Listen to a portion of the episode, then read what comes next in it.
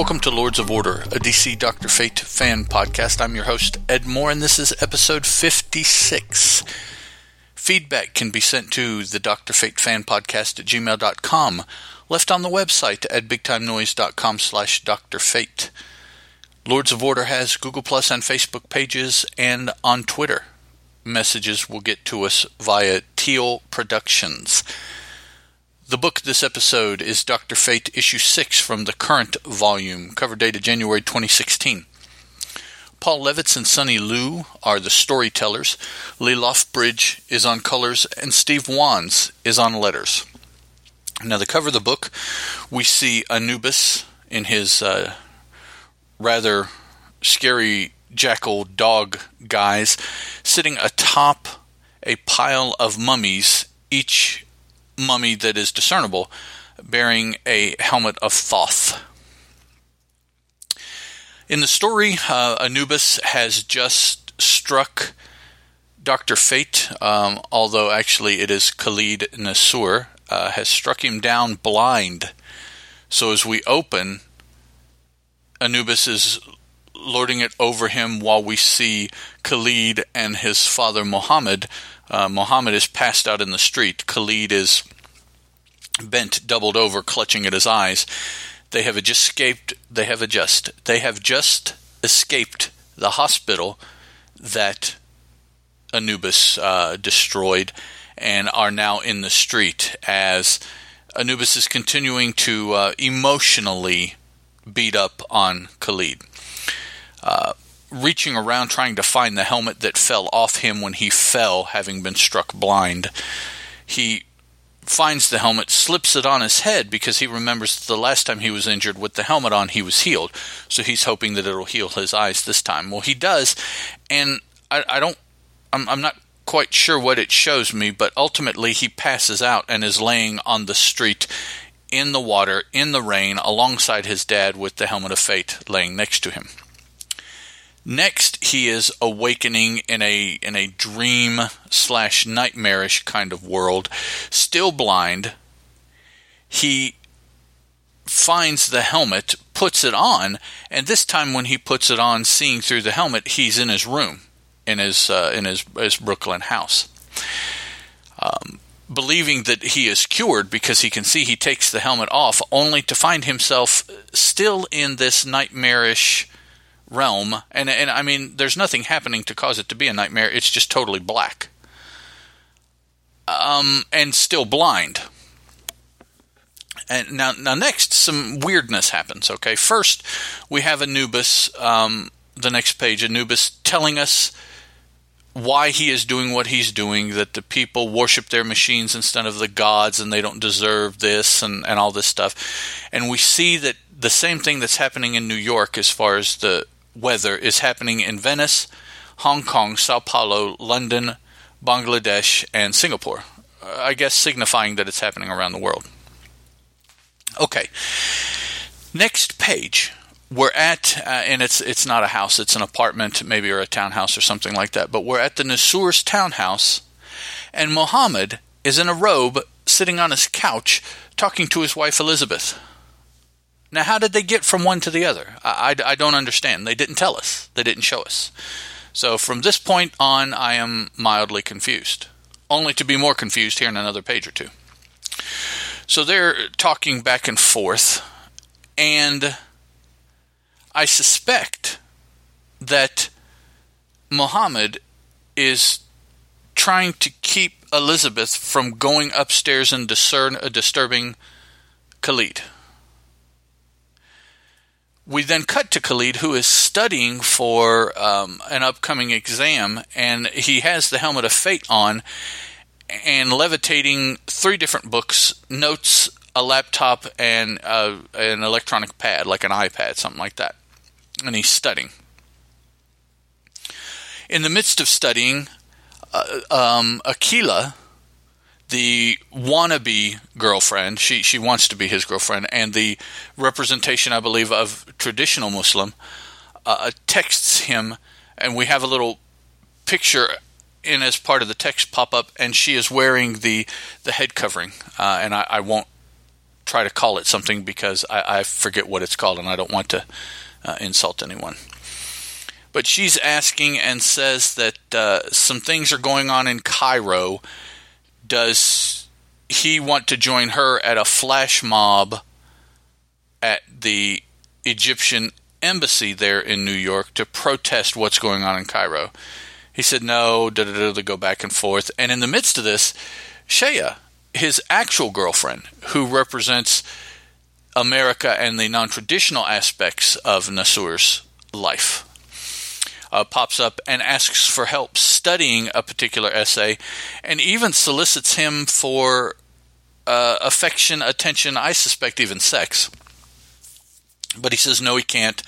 He gives some excuse, uh, continues to study, and then he sees that there is uh, an alert that is given out by the power company telling everyone to turn off all unneeded electrical devices, that there's an emergency at the 14th Street Con Edison power plant. We cut to the power plant and we see that Anubis is attacking the power plant to knock it out.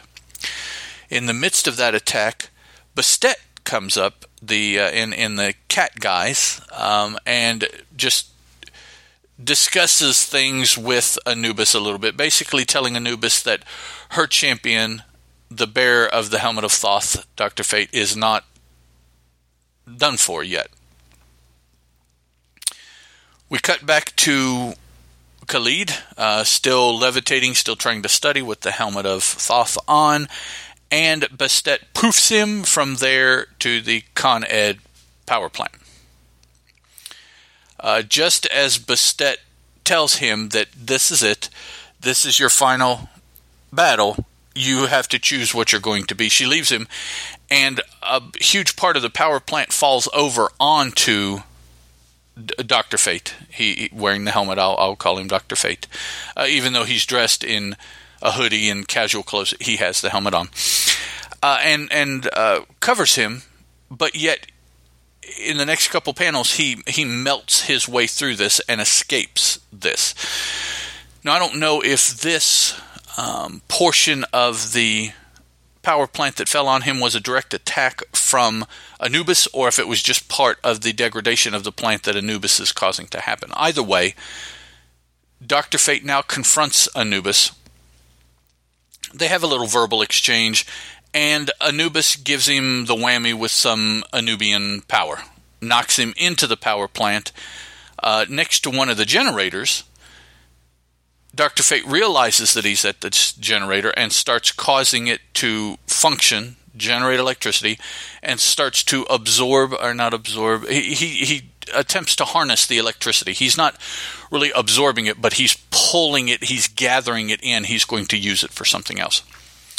We cut back to Elizabeth and Mohammed at home on the couch, still snuggling as they left the last time we saw them uh, being affectionate to one another. And once again, Elizabeth says something about Khalid, but Mohammed takes her attention from Khalid back to him. And they start uh, just old people affectionately kind of making out here on the couch.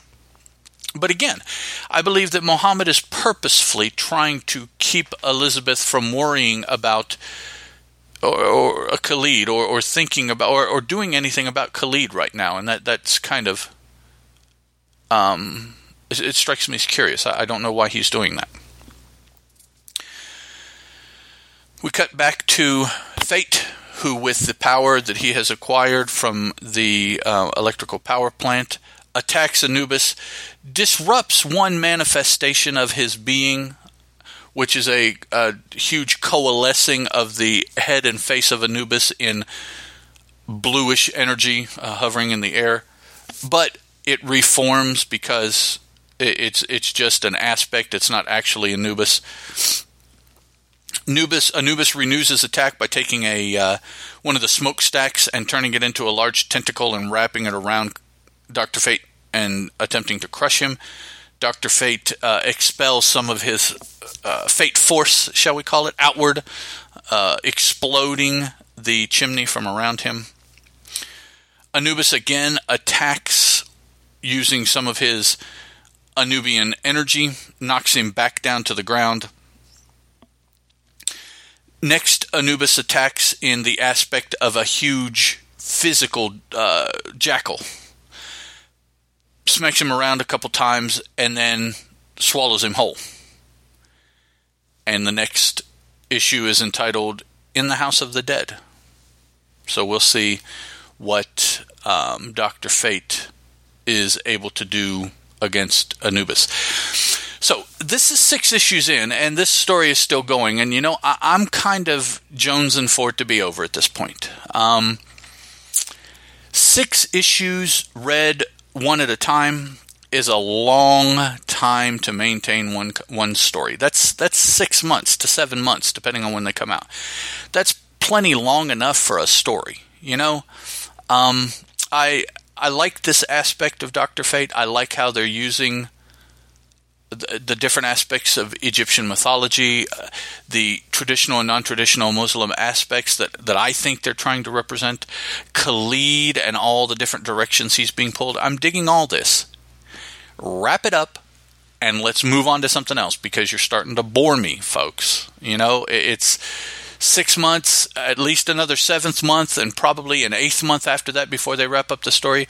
That's too frickin' long. Uh, and and it kind of annoys me that if they're doing this, then they are quote unquote writing for the trade or some other bullcrap, and and it's it's just not necessary. You know, um, I've been spending a lot of times reading older books, and I, I can't help but feel in the '80s this would have been three issues and we'd be out. We'd be on to the next thing, pal. But they're dragging this stuff out, and and it's just. Um, there are so many things about today's comic business that I do not like, guys. I'm sorry. Um, next time out, more fun comics, the 1936 volume, issue 75. Hopefully, I'll be in a better mood about comics. I'll talk to you guys then. Of Order is a Teal production, and as such is licensed under a Creative Commons Attribution, Non Commercial, Non Derivative 3.0 Unported license.